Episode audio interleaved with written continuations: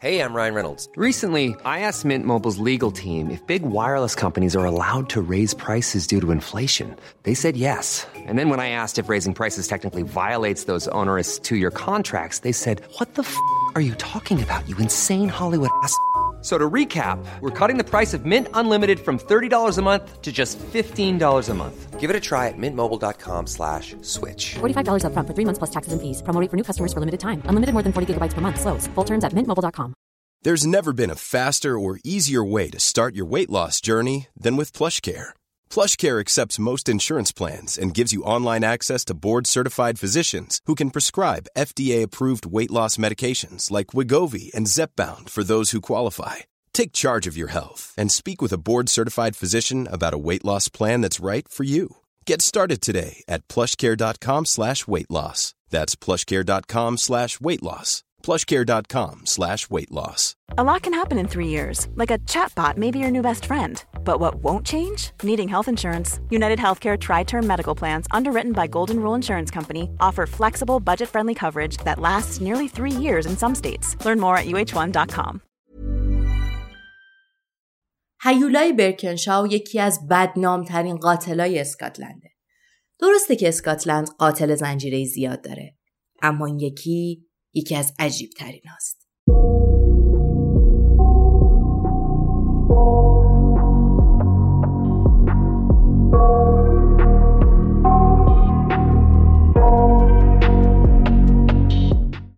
سلام.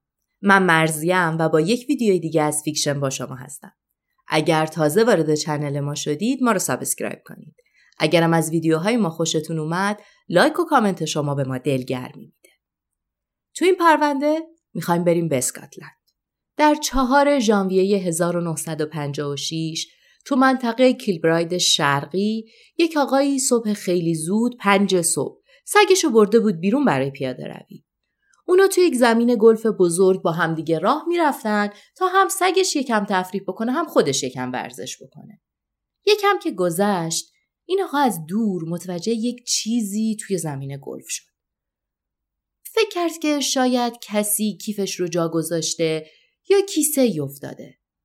رفت سمت اون منطقه و در کمال تعجب دید چیزی که روی زمین افتاده نه کیفه نه کیسه. جسد یک دختر جوونه. به شکل فجیعی کشته شده و نیمه برهن است. صورت دختر تقریبا غیرقابل تشخیص بوده. با یک جسم سخت بارها و بارها به صورتش ضربه زده. اصلا قابل شناسایی نبوده. مرد میترسه و سریع به پلیس زنگ می‌زنه. پلیس وارد صحنه جنایت میشه. جسد رو می‌بینه و اون رو ارجام ده به پزشکی قانونی اما خب از وضعیت دختر مشخص بوده که مورد تعرض قرار گرفته و بعد کشته شده. خیلی زود مشخص میشه که جسد متعلق به آن نیلینز 17 سال است. دختر جوونی که تازه قرار بوده وارد دنیای بزرگسالی بشه. تازه کار پیدا کرده بوده، می‌خواسته با اولین حقوقش خرید بکنه و حالا کشته شده. پلیس خیلی سریع با خانواده آن تماس می‌گیره. خانوادهش میگن که دو روز دخترشون خونه نیومده. پلیس برای صحبتهای بیشتر از خانواده آن می‌خواد که به اداره پلیس بیان. توی اداره پلیس خانواده آن به پلیس میگن که دو روز قبل یعنی دو ژانویه آن قرار بوده به یک جشن رقص محلی بره. میگه که یک قراری هم داشته با یک آقای تازه آشنا شده بوده و قرار بوده برای اولین بار اونجا با همدیگه یک قراری داشته باشن. آن لباس پوشیده آماده رفتن بوده خانوادش میگن که ما خیلی به قضاوت و تصمیم گیریهاش احترام میذاشتیم اما اون روز خیلی اضطراب داشتیم ما اون پسر رو ندیده بودیم و نمی‌دونستیم چه اتفاقی می‌خواد بیفته ولی خب اجازه دادیم که بره آن به رقص میره و دیگه بر نمیگرده. خب این توصیفات برای پلیس یک مزنون احتمالی می‌سازه. پسری که آن باهاش قرار داشته. خیلی زود با پیگیری ها پسر رو شناسایی می‌کنن ازش می‌خوان بیاد به اداره پلیس و باهاش صحبت می‌کنن. اما انقدر زود این آدم از لیست مزنونین خارج شده که حتی اسمش رو پلیس منتشر نکرده.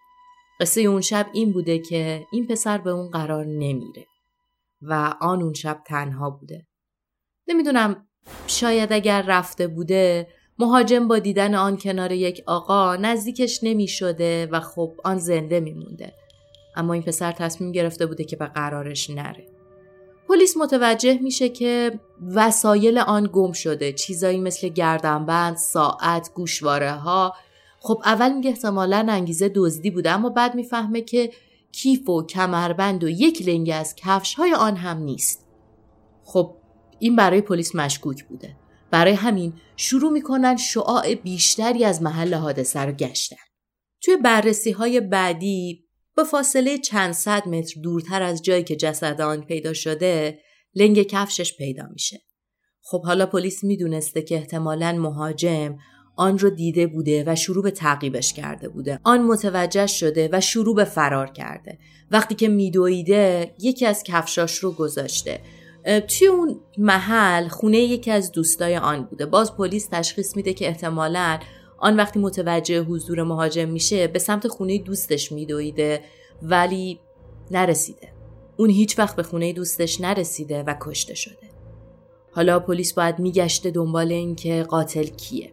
هیچ مدرکی وجود نداشته. هیچ چیزی که پلیس بتونه از طریق اون به مزنونین برسه. به خاطر همین میاد یک لیست مزنونین احتمالی می‌سازه.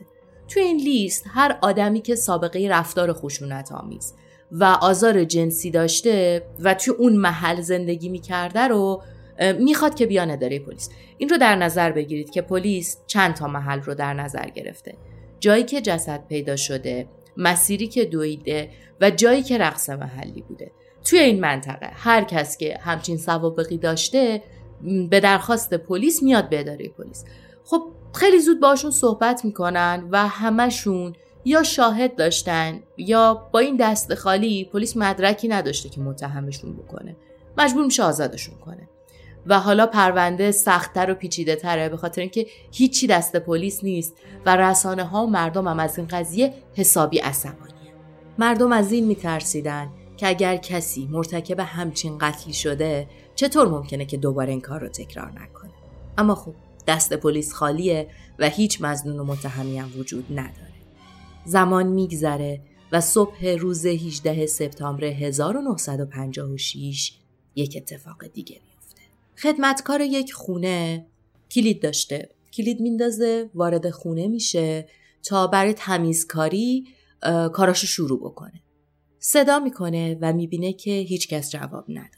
خونه متعلق به خانواده وات بوده. میره طبقه بالا خانم خونه رو صدا می‌کنه و هیچکس جواب نمیده. خدمتکار در اتاق رو باز می‌کنه و چیز دردناکی می‌بینه. سه تا قتل توی خونه اتفاق افتاده بوده. نفر اول ماریون وات 45 ساله بوده. تو همون اتاق کنارش مارگارت براون خواهر 41 سالش خوابیده بوده. خدمتکار هول میشه میاد بیرون میره تو اتاق بعدی و می‌بینه که ویویان 16 ساله دختر ماریون هم توی تختش به قتل رسیده. در حالی که نیمه برهنه است هر سه نفر با شلیک گلوله کشته شدند زن میترسه با پلیس تماس می‌گیره و پلیس به محل جنایت میاد. خیلی زود مشخص میشه که مارگارت اومده بوده خونه خواهر و خواهرزادش به خاطر اینکه ویلیام وات همسر ماریون رفته بوده به یک سفر کوتاه ماهیگیری و قرار بوده چند شبی خونه نباشه. خب حالا پلیس یک مزنون احتمالی داشته. ویلیام کسی که خونه نبوده و دقیقا زمانی که خونه نبوده خانوادش به قتل رسیدن. خیلی زود از ویلیام می‌خوان که به اداره پلیس بیاد. ویلیام می‌رسه به اداره پلیس و پلیس شروع می‌کنه باهاش صحبت کردن. پلیس شک می‌کنه به نظرش این آدم اونقدی که لازمه ناراحت نیست و خب این اتهام رو بیشتر می‌کنه. به خاطر همین اونا شروع می‌کنن صحبت کردن با آدم هایی که توی هتل و کشتی بودن که ویلیام اونجا بوده خب ویلیام بلیت داشته ولی معلوم نبوده که اونجا مونده یا نه توی صحبت هایی که با افرادی که توی محل اون منطقه توریستی بودن میشه مشخص میشه که یک نفر ویلیام رو دیده که شب از اون منطقه خارج شده و یکی از خدمه کشتی هم خیلی دیر وقت دیده که ماشین ویلیام برگشته توی محوطه. خب این دوتا شاهد ویلیام رو بیشتر مشکوک می‌کنه برای پلیس. بعد توی تحقیقاتی که می‌کنن متوجه میشن که ویلیام توی زندگیش بارها و بارها به ماریون خیانت کرده بوده. خب این یعنی اینکه این آدم می‌تونسته خیلی راحت زن و بچهش رو بکشه برای اینکه اگر بیفته تو پروسه جدایی باید به حسابی بهشون پول بده خانواده باید خانواده ثروتمندی بودن از توی خونه هم یه عالمه وسیله گم شده بوده حالا پلیس باید میگشته دنبال دلایل و مدارکی که ویلیام رو متهم اصلی بکنه. اینو در نظر بگیرید که اون زمان توی اسکاتلند حکم اعدام اجرا می شده و پلیس نمی‌خواسته یک آدم رو بدون شواهد و مدارک درست حسابی بفرسته پای چوبه دار به خاطر همینم سعی می‌کردن خیلی دقیق همه چیز رو بررسی بکنن.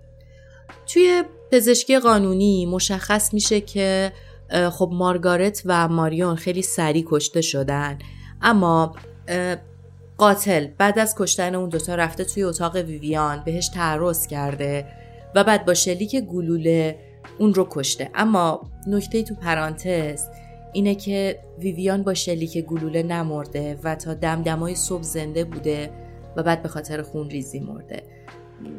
این اتفاق خیلی دردناکه. من یه جورایی دلم می‌خواد بیهوش شده باشه و اینقدی بهوش نبوده که همه این لحظه ها رو تجربه کرده باشه.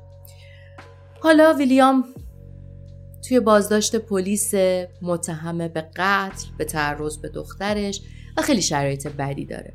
پلیس شروع می‌کنه شاهدا رو آوردن به اداره پلیس برای اینکه باشون صحبت بکنه و ببینه که چقدر چیز دیدن چقدر اطلاعات دارن. توی صحبت ها یکی یکی دلایل پلیس کمتر و کمتر میشه. آدمی که دیده بوده ماشین ویلیام برمیگرده توی محوته اطلاعاتی راجع به ماشین می‌داده که هیچ شباهتی به ماشین ویلیام نداشته. از اون طرف رزروشن هتل میگه که وقتی که ویلیام میاد کلید رو می‌گیره و میره تو اتاقش دیگه نمیاد کلید رو تحویل بده و من ندیدم که از هتل خارج بشه. خب پلیس میگه لابد یه وقتی که رزپشن حواسش نبوده این رفته ولی خب برگشته بود که بعد دوباره رزپشن میدیدتش. چطوریه که برای اون زمانی که توی هتل بوده هیچ شاهدی وجود نداره که این خارج شده. از اون طرف وکیل ویلیام داره یه سری نامه عجیب می‌گیره. توی این نامه ها یک نفر ادعا می کرده زمانی که ویلیام بازداشت بوده این آدم زندان بوده و یک نفری توی زندان بهش گفته که قاتل خانواده واته و ویلیام قاتل نیست. خب این نامه می‌تونسته خیلی چیز ساده ای باشه و دلیلی نداشته که وکیل باورش بکنه. اما تو این نامه ها یه سری اطلاعاتی وجود داشته که وکیل ویلیام رو مشکوک می‌کنه توی همه رسانه ها از طرف پلیس منتشر شده بوده که ماریون با یک گلوله کشته شده. فقط قاتل و پلیس می‌دونسته که ماریون با دو گلوله کشته شده و توی نامه ها این اطلاعات وجود داشته. خب این موضوع برای وکیل ویلیام چیزی نبوده که بتونه ازش بگذره. همزمان هم پلیس داره همه مدارک رو میگرده که ویلیام رو به شکل قطعی محکوم بکنه اما هرچی میگرده اطلاعات کمتری پیدا می‌کنه. اولش پلیسا میگن که خب اشکال نداره. حالا شهادت ها اینجوری شد. بیاید مصرف بنزین ماشین ویلیام رو بررسی بکنیم. ببینیم که اون مصرف بنزینش چجوریه. چون باید 100 مایل برمیگشته خونه دوباره 100 مایل برمیگشته به اون جایی که هتل بوده و برای تفریح رفته بوده. بررسی های ماشین نشون میده که خب بنزینش پره این انقدری نرفته و اندازه سوخت مصرف کرده که یک بار از خونش رفته به سمت هتل. خب پلیس میگه که این چیز بعیدی نیست ممکنه بین راه بنزین زده باشه. اونا اطلاعات ماشین و عکس ویلیام رو می‌گیرن و توی این مسیر به همه پمپ بنزینا نشون میدن. و خب متفق القول همه پمپ بنزینا میگن که همچین آدمی رو ندیدن. این باز پلیس رو مشکوک می‌کنه. میگه که خب اصلا شاید رفته جای دورتر. بعد به خودشون میگن که اگر ویلیام قاتل باشه قتل رو انجام داده و بعد برگشته احتمالا مدارک همراش بوده. اسلحه لباسهای خونی اینجور چیزا. میان اون منطقه ای که کشتی توش بوده رو زیر آب رو کامل میگردن برای اینکه شاید چیزی پیدا بکنن. اما خب جواب منفیه. هیچ چیز توی آب نبوده. در نتیجه مجبور میشن ویلیام رو به خاطر کمبود مدارک موقتا آزاد بکنن تا باز بگردن ببینن به نتیجه ای می‌رسن یا نه. این وسط یه مشکلی وجود داره. ویلیام آزاد شده ولی حالش خیلی بده. رسانه ها همسایه ها دوست فامیل اون رو به عنوان یک همسرکش و می‌دونید که توی رسانه ها منتشر شده بود که یه نفر به دخترش تعرض کرده و همه فکر می‌کردن این کار ویلیامه. ویلیام از نظر روحی خیلی حالش بده. فرصت نکرده عزاداری بکنه اون رو نگه داشتن تحت بازجویی شدید بوده. میاد بیرون و مستقیم میره پیش وکیلش اون در جریان نامه ها بوده. به وکیلش میگه که ببین هر طور شده من باید با این مرد ارتباط برقرار کنم و یک قرار ملاقات باش داشته باشم. پس لطفا هر کاری می‌تونی بکن تا من بتونم این مرد رو ببینم. خب وکیل توی نامنگاری های بعدی به اون مرد میگه و قرار میشه که یک روز توی یک بار ویلیام و اون مرد ناشناس همدیگر رو ببینن ویلیام خودش رو آماده می‌کرده که بره به یک قرار ملاقات یه قرار ملاقاتی که خیلی براش ترسناک بوده. به هر جهت این آدم توی نامه هاش گفته بوده که زندانم پس آدم خلافکاریه. اگه طرفم خب نمی‌دونه اصلا با کی طرفه. به خاطر همین یه نقشه توی ذهنش می‌کشه با خودش میگه که من میرم اونجا و شروع می‌کنم به تهدید کردن این آدم. قشنگ از موزه بالا صحبت می‌کنم و سعی می‌کنم این آدم رو تحت تاثیر قرار بدم. میره توی بار مرد رو می‌بینه شروع می‌کنه به تهدید کردنش که تو باید بیای شهادت بدی باید بیای حرف بزنی من نمی‌ذارم در بری من این ماجرا رو تموم می‌کنم. مردی که روبروی ویلیام بوده خیلی خونسرد توی بار نشسته بوده و هیچی نمی‌گفته. می‌ذاره که ویلیام کامل حرفاشو بزنه. بعد خیلی خونسرد میگه که منو تهدید نکن. دیگه با من اینجوری حرف نزن. تو اصلا دلت نمی‌خواد آدمی مثل من رو تهدید می‌کنی خب ویلیام رسما میریزه. همه اون اعتماد به نفسش از بین میره.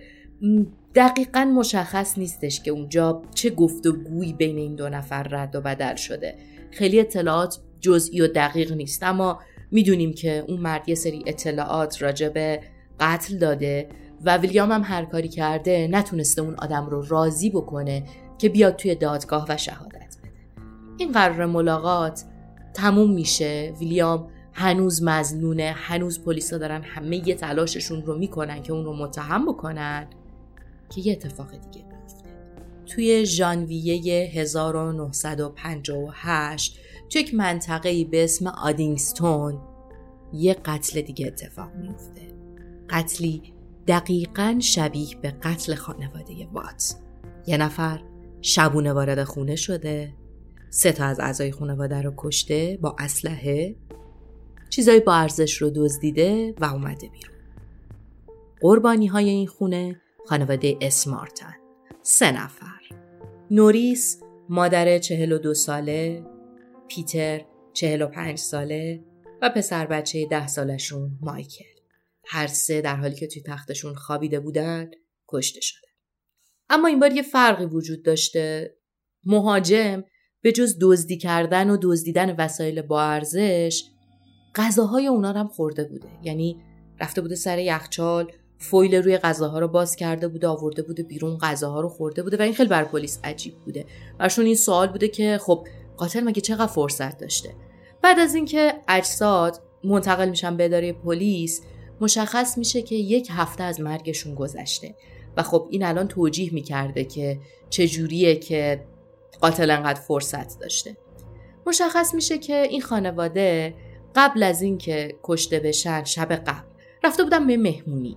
تو مهمونی همه چی عالی بوده گفته بودن خندیده بودن و همه اقوام و دوست و فامیل هم می‌دونستن که این خانواده فردا صبح قراره برن به تعطیلات. برای همین وقتی یک هفته ازشون خبری نمیشه هیچکس پیگیر نبوده که اینا کجان. تا بالاخره کارفرمای پیتر شک می‌کنه. چرا پیتر خبری نیست؟ زنگ می‌زنه به اداره پلیس و پلیس رو قانع می‌کنه که وارد خونهشون بشن و خونه رو بگردن. که خب اونجا جنازه ها پیدا میشن. پلیس شروع می‌کنه به بررسی کردن چیزایی که توی خونه است. جاهایی که قبلا پیتر و خانوادش رفته بودن. توی پژوهش های پلیس مشخص میشه که پیتر یک روز قبل از گم شدنش رفته به بانک و یک دسته اسکناس پنج پوندی نو از بانک گرفته.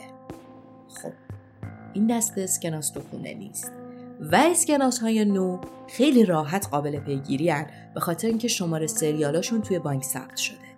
پلیس اولین کاری که می‌کنه اینه که شماره سریالا رو در میاره و یک اعلان همگانی می‌کنه به همه رستورانا بارا کافا واقعا من نمی‌دونم تو اون دوره تاریخی چجوری این کارو کردن.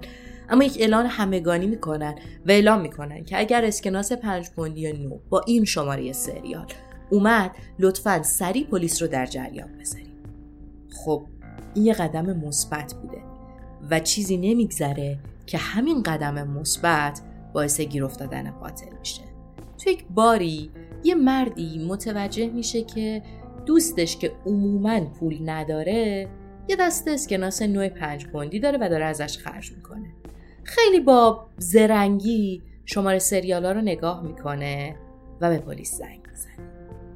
اینجاست که پلیس می‌فهمه قاتلی که دنبالشه پیتر مانوئله. و این ضربه بزرگی برای پلیس بوده. به خاطر اینکه پیتر مانوئل جزو لیست مزنونین احتمالی بوده که هر بار پلیس بهش زنگ زده بوده اومده بوده و با یه شاهد و بهونه تونسته بوده نجات پیدا بکنه. وقتی دقت می‌کنن می‌بینن این آدم حاشیه همه اتفاقها بوده و از جلوی چشم پلیس رد می‌شده و گیر نیفتاده پلیس بلافاصله میره به خونه پیتر و میگه که اومدیم دستگیرت بکنیم به جرم قتل. پیتر توی خونه میگه که اگه اجازه بدید من به مادر و پدرم یه توضیحی بدم بعد با شما بیام. نمی‌دونم پلیس این فرصت رو بهش میده یا نه اما می‌دونم وقتی می‌رسن توی خونه به جز پلیس یک نفر دیگر رو هم دستگیر می‌کنن.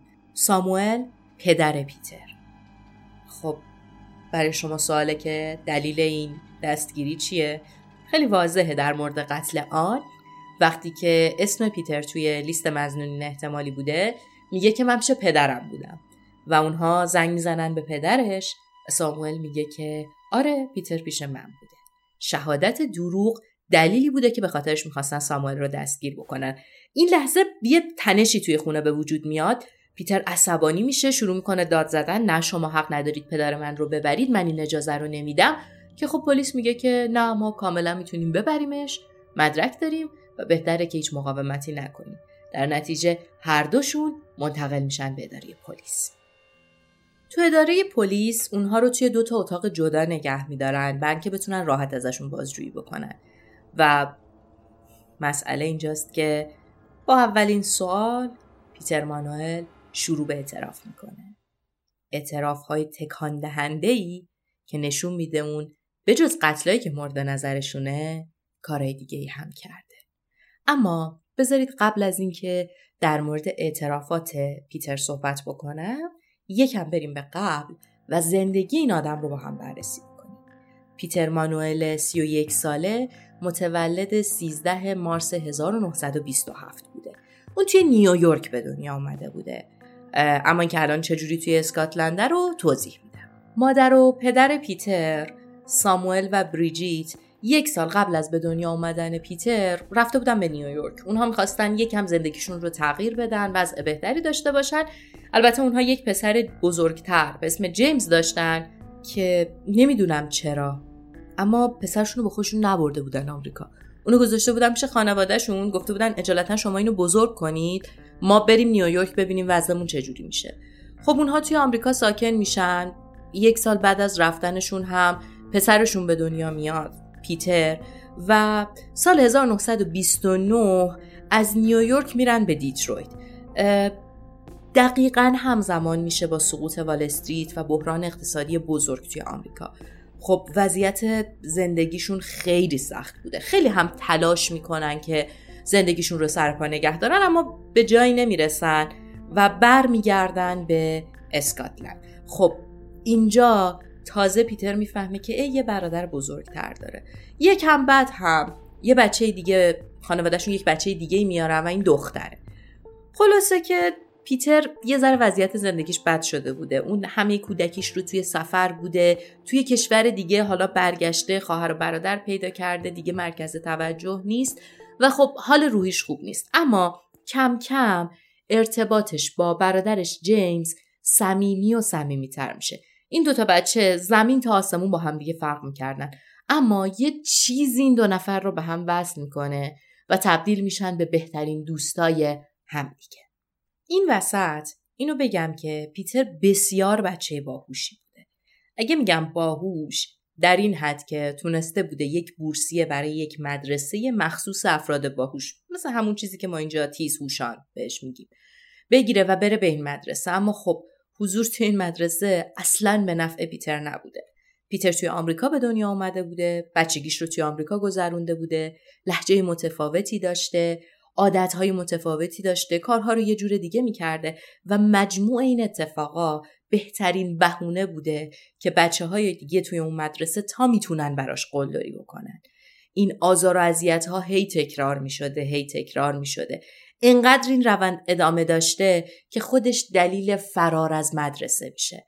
پیتر از مدرسه می اومده بیرون کلاساشو نمی‌رفته اصلا از صبح نمی‌رفته مدرسه و وقتش رو با جیمز میگذرونده.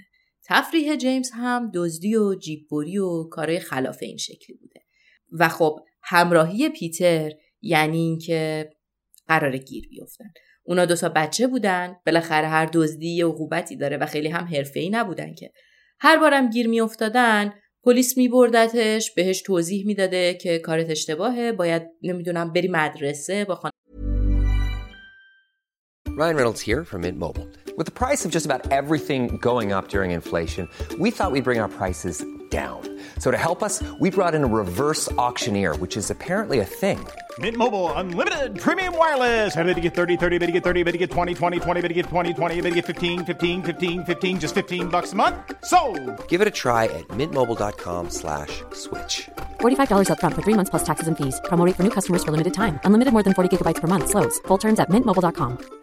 Life is full of awesome what ifs, and some not so much, like unexpected medical costs. That's why United Healthcare provides Health Protector Guard fixed indemnity insurance plans to supplement your primary plan and help manage out of pocket costs. Learn more at uh1.com. خانوادت خوب باشی دست از این رفتارا برداری و بعدم آزادش می‌کرده و خب هیچ کدوم از این توضیحات شفاهی هم دردی ازش دوا نمی‌کرده چون اون از خلاف کردن کنار برادرش بودن همه این کارا لذت میبرده. یه دفعه دیگه پیتر خلاف می‌کنه و وقتی این بار پلیس میگیرتش دیگه مثل دفعه های قبل بهش لطف نمی‌کنه که با اختار شفاهی ولش کنه. میفرستدش دادگاه و توی دادگاه قاضی حکم میده که پیتر دوازده ساله باید بره به زندان ویژه اطفال. اینجا پر بچه خلافکار بوده و خب پیتر توی محیطی قرار گرفته بوده که همه خلافکار بودن و باید سالم میمونده تا بیاد بیرون. از اون طرف خب خانوادهش پیتر رو دوست داشتن نمی‌خواستن این وضعیت براش ادامه پیدا بکنه. و خاطر همین تصمیم می‌گیرن که وقتی پیتر اومد بیرون مهاجرت بکنن به یک شهر دیگه ای به اسم کاونتری. خب اونا می‌خواستن یه خونه جدید یک محیط جدید رو تجربه کنن و کمک کنن که پسرشون یک کم شرایط بهتری داشته باشه. ما تا الان توی اپیزودامون راجع به خانواده های قاتل های زنجیره گفتیم. خانواده هایی که بچهشون آزار میدن نمی‌فهمن.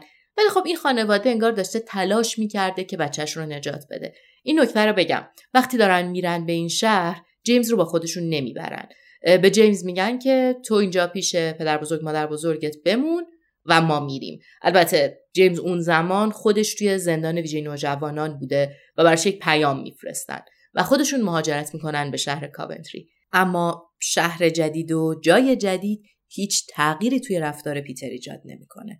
اون فقط میره توی یک محیط تازه همون خلافا فقط با آدم های جدید. توی شهر کاونتری خب پیتر میره به یک مدرسه دیگه و همزمان کار خلافش هم انجام می‌داده.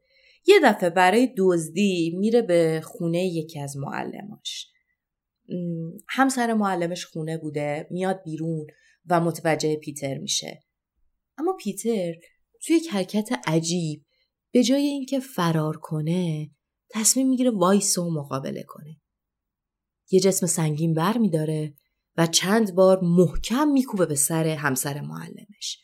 خب این میفرستادتش زندان. به خاطر اینکه همسر معلمش زنده میمونه و اون رو شناسایی می‌کنه. میفرستنش به زندان ویژه نوجوانان و توی زندان مسئولین زندان میگن که یه چیزی در مورد این بچه درست نیست. ما باید ازش یک تستی بگیریم ببینیم آیا اختلالی داره آیا مشکلی داره.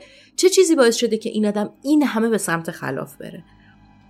اون موقع با توجه به امکانات اون سالا ازش تستای روانشناسی می‌گیرن و با اینکه علائم خودشیفتگی داشته اما تستا هیچ اختلال و مشکل روانی رو نشون نمیدن.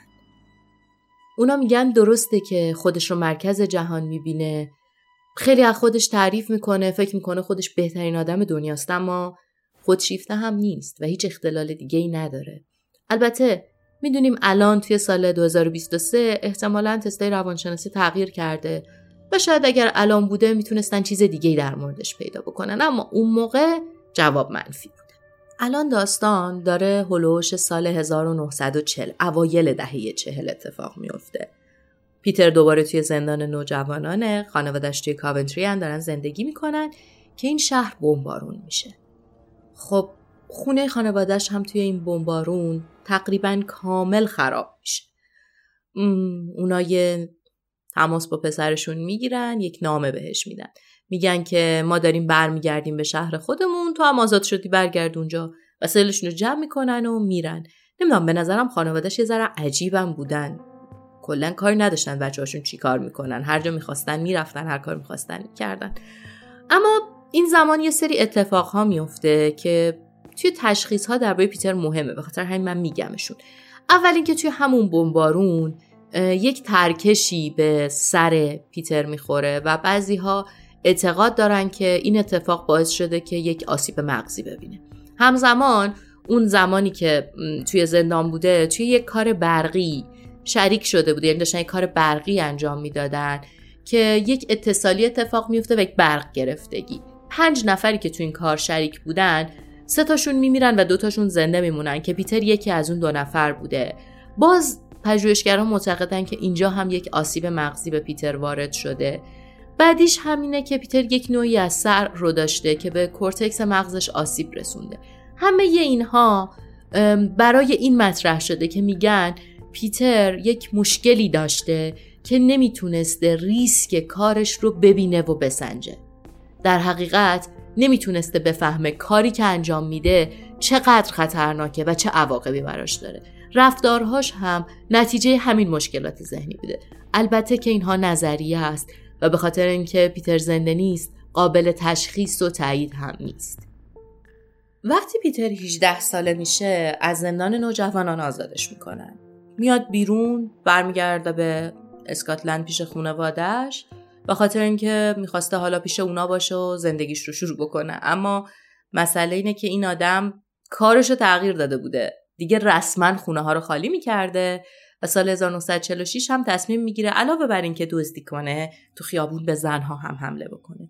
توی یک هفته به سه زن حمله می‌کنه. دوتای اول تونستن به یک روشی خودشون رو نجات بدن و فرار بکنن. اما سومی مورد تعرض قرار می‌گیره. اون زن بلا فاصله میره پیش پلیس و به خاطر اینکه پیتر هیچ ماسکی نداشته خیلی کامل صورت پیتر رو برای پلیس توضیح میده. پیتر هم یک خلافکار کاملا شناخته شده بوده. خیلی زود میارنش به اداره پلیس و اونجاست که این زن تشخیص میده که آره همین آدم بوده. دو مورد حمله دیگه هم که گزارش شده بوده به خاطر اینکه فرم شبیه همین بوده از اون خانم ها می‌خوان که بیان و اونها هم پیتر رو تشخیص میدن. اما طبق قوانین اون موقع حمله منجر به تعرض نشده بوده. به خاطر همین فقط در مورد این خانم مجرم شناخته میشه خانم آخر. و توی 19 سالگیش به 6 سال حبس محکوم میشه. یعنی قراره بره زندان و تو 25 سالگی بیاد بیرون. وقتی از زندان آزاد میشه سعی می‌کنه یه آدم دیگه بشه. یه شغل نجاری برای خودش انتخاب می‌کنه. دایره دوستاشو گسترش میده. با یه دختری نامزد می‌کنه. به نوعی انگار می‌خواسته که شرایط زندگیش رو تغییر بده. اما خب عملا خیلی ممکن نبوده. این آدم به ذات از خلاف کردن لذت می برده.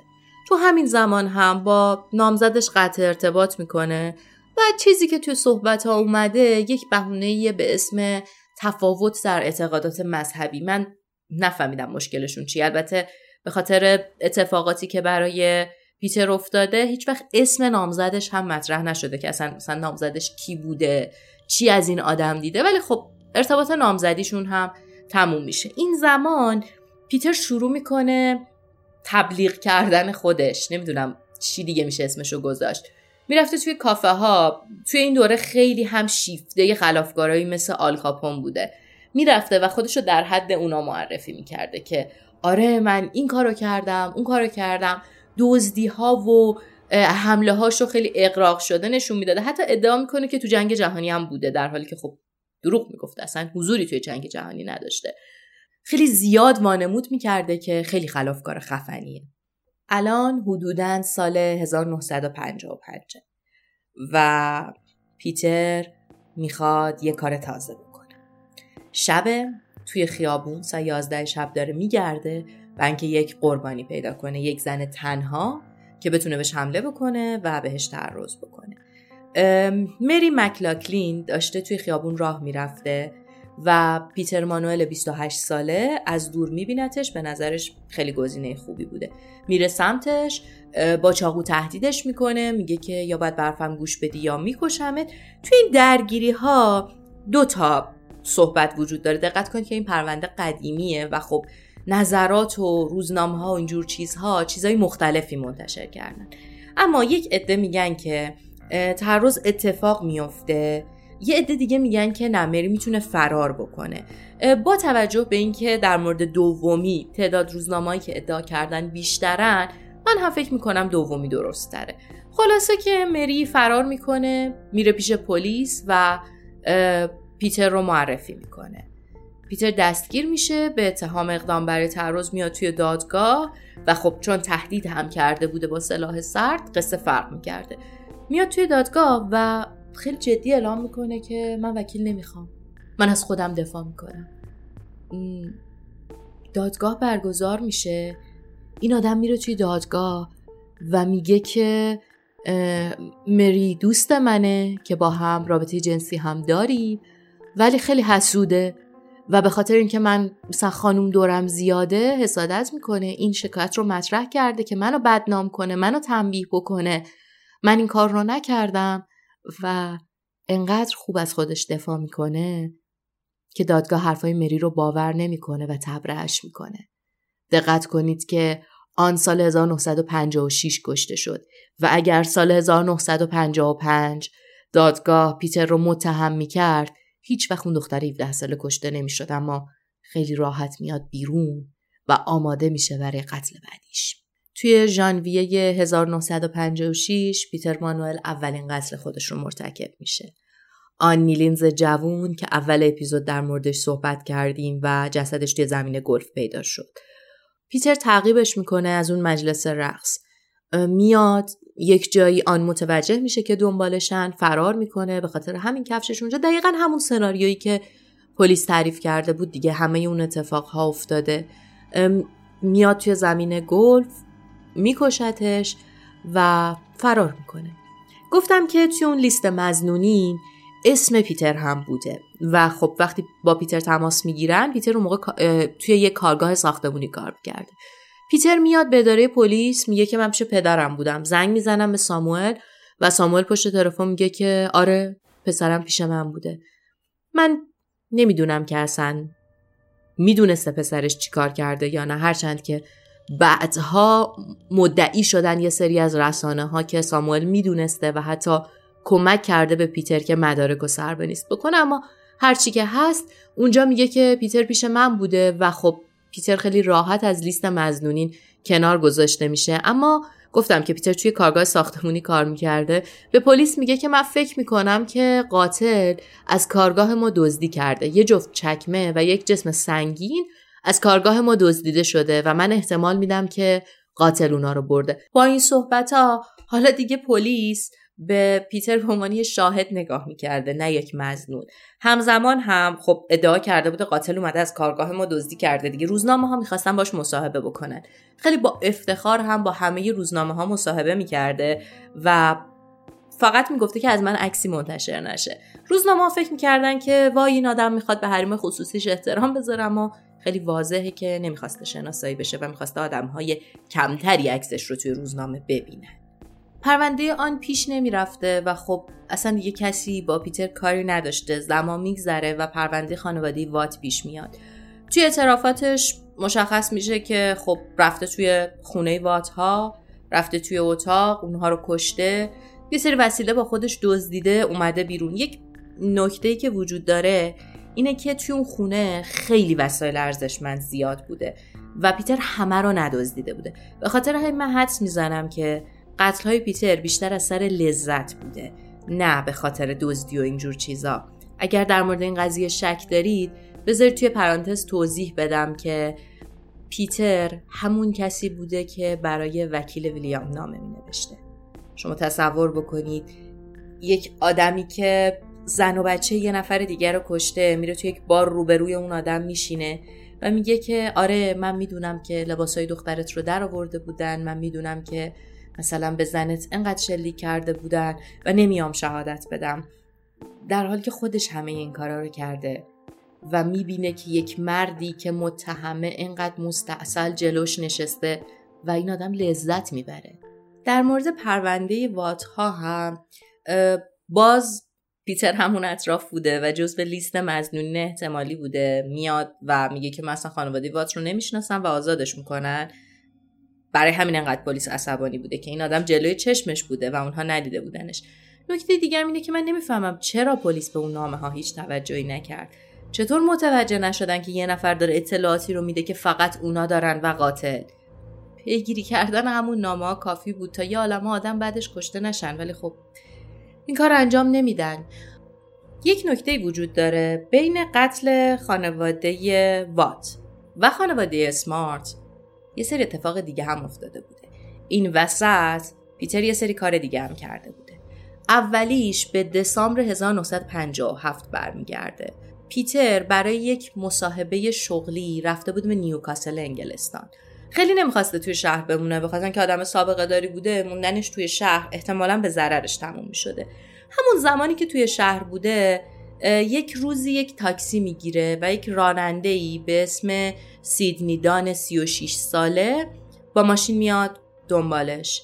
پیتر میاد بیرون انگار محل خلوت بوده. به سمت سیدنی شلیک می‌کنه جسدش رو هل میده کنار میشینه پشت فرمون. ماشین رو می‌بره بیرون می‌بره توی یک منطقه به اسم نورس آمبرلند و ماشین رو رها می‌کنه جسد رو هم رها می‌کنه و برمیگرده. این پرونده یعنی این پرونده قتل رو پیتر بهش اعتراف نکرده. حتی تا زمانی که زنده بود هم پلیس ها نفهمیدن بعد از مرگش یک دکمه توی ماشین سیدنی پیدا شد که مشخص شد متعلق به ژاکت پیتره که توی خونشه و مشخص شد که این آدم نه تنها توی اسکاتلند بلکه توی انگلستان هم آدم کشته. باز قبل از پرونده اسمارت ها هستیم یک اتفاق دیگه میفته تو همون دسامبر 1957 یعنی تو همون زمان تو همون ماهی که سیدنی کشته شده یک دختر جوونی یک دختر 17 ساله ای به اسم ایزابل کوک گم میشه. ایزابل یک سناریویی شبیه به سناریوی آن داشته. رفته به یک مجلس رقص دوست پسرش رو دیده داشته برمیگشته خونه که گم میشه. پرونده گم شدن ایزابل که از مشهورترین پرونده های گم شدن توی اسکاتلند توی اون دهه بوده. هرچی دنبال این دختر گشتن پیداش نکردن و فقط ازش یک لباس زیر پیدا شد که خوبی خیلی نشونه بدی بود. اما توی صحبت های پیتر مشخص میشه که این قتل هم کار پیتر بوده. این رو در نظر بگیرید که پیتر توی اعترافاتش میگه که من می‌دونم که ایزابل کجاست و اونها رو می‌بره به جایی که ایزابل رو دفن کرده. یک منطقه دور از جمعیتی بوده و توی عمق کم ایزابل رو دفن کرده بوده. یعنی هم اعتراف می‌کنه هم اونها رو می‌بره بالا سر جسد. زمان پیش میره و می‌رسیم به قتل خانواده اسمارت. مشخص میشه که پیتر وارد خونه شده. با همون روشی که برای خانواده وات ها پیش اومده بوده. یکی یکی رفته توی اتاقها خانواده رو کشته ولی یه, یه کار دیگه ای کرده. یه کار دیگه ای که برای منی که این همه پرونده قتل خوندم جزو عجیب ترین اتفاق ها بوده. ما گفتیم که خانواده اسمارت یک هفته بعد از مرگشون پیدا شدن. و تو یک هفته پیتر تو خونشون زندگی می‌کرده. غذاشون رو میخورده. به گربهشون غذا می‌داده با ماشینشون می‌رفته بیرون دور می‌زده. شبا توی تخت اونها میخوابیده. دقت کنید توی تختی که یک جنازه روشه. جنازه رو حل می‌داده اون طرفتر و توی اون تخت میخوابیده. این خیلی به نظرم اتفاق عجیبیه. توی یک هفته همسایه ها می‌دیدن که ماشین این خانواده میاد بیرون. مثلا نصف شب چراغ روشن میشه و براشون عجیب بوده. خانواده که یک بچه ده ساله دارن و خیلی توی تربیتش سخت گیرن چطور الان دارن اینجوری زندگی می‌کنن؟ ولی خب همشون می‌گفتن که اینا رفتن مسافرت دیگه لابد کلید خونه رو دادن به کسی بیاد مراقب گربه باشه مراقب خونه باشه. پس احتمالا همون آدمه. در حالی که پیتر قاتل داشته توی اون خونه زندگی می‌کرده. پیتر انقدر مغرور و وقیح بوده که ماشینش رو بر می داشته می‌رفته بیرون دور می‌زده. توی یکی از این دور زدن ها یک پلیسی رو می‌بینه که کنار خیابون وایستاده.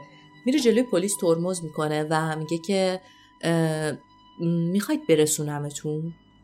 پلیس قبول می‌کنه. دقت کنید این پلیس ممکنه کارشناس همون قتلی بشه که خودش کرده اما حاضر میشه پلیس رو برسونه.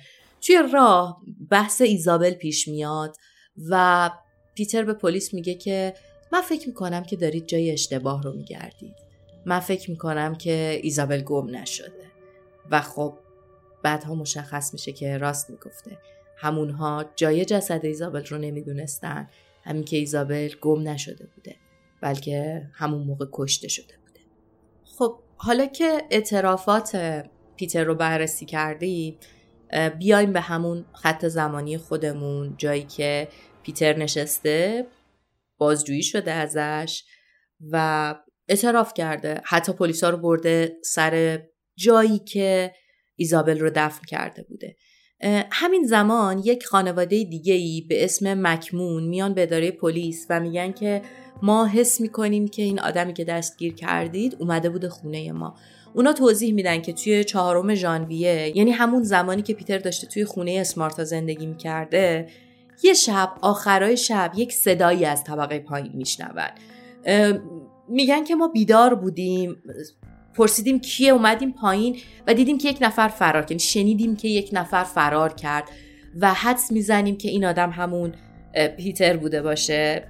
احتمالا اگه خانواده مکمون اون شب خواب بودن اونها هم می‌شدن قربانی های بعدی پیتر اما خب واقعا شانس آورده بودن. قرار میشه که توی ماه می 1958 دادگاه های پیتر برگزار بشه اما یه مشکلی وجود داشته. پیتر بعد از اعترافات شفاهیش توی اداره پلیس می‌زنه زیر همه چیز. میگه حاضر نیست اعترافاتش رو کتبی بکنه.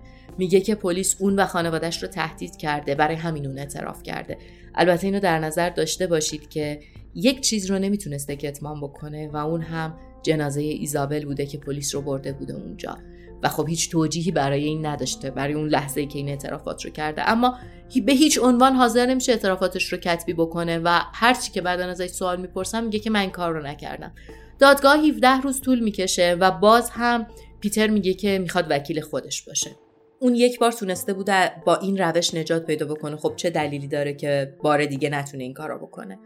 خلاصه که دادگاه ها برگزار می شده و توی دادگاه خب کلا کتمان می کرده دیگه می‌گفته من نکردم. در مورد خانواده وات میگه که ویلیام کشتتشون.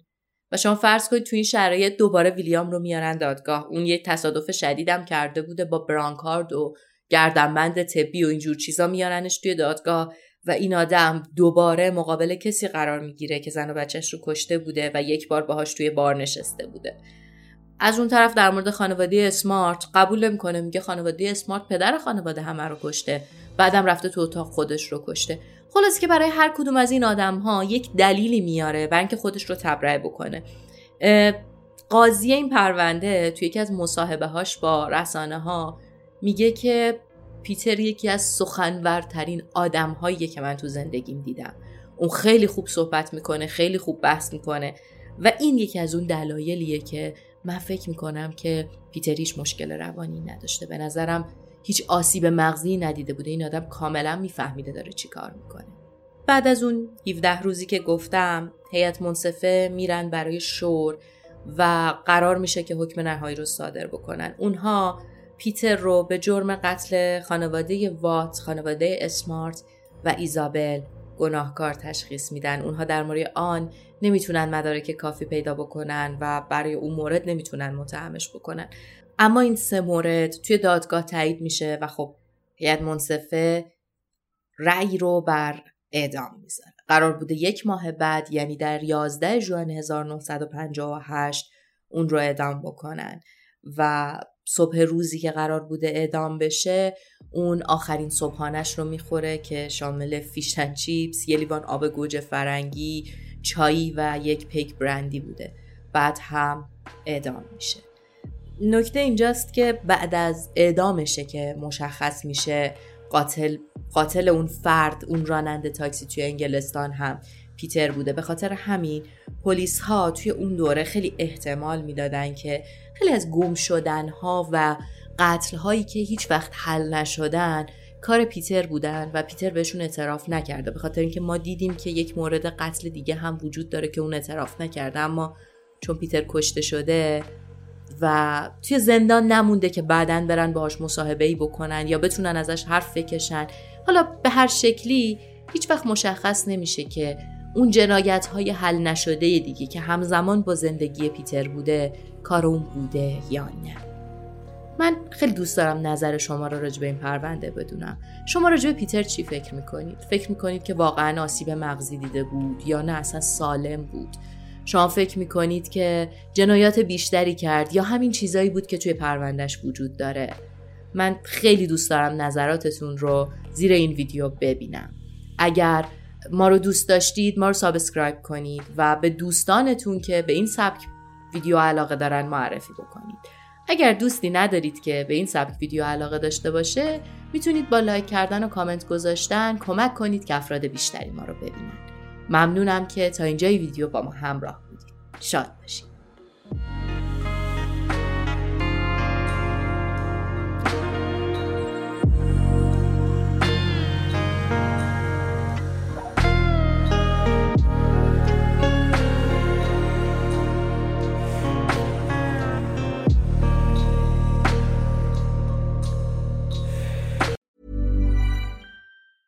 Planning for your next trip?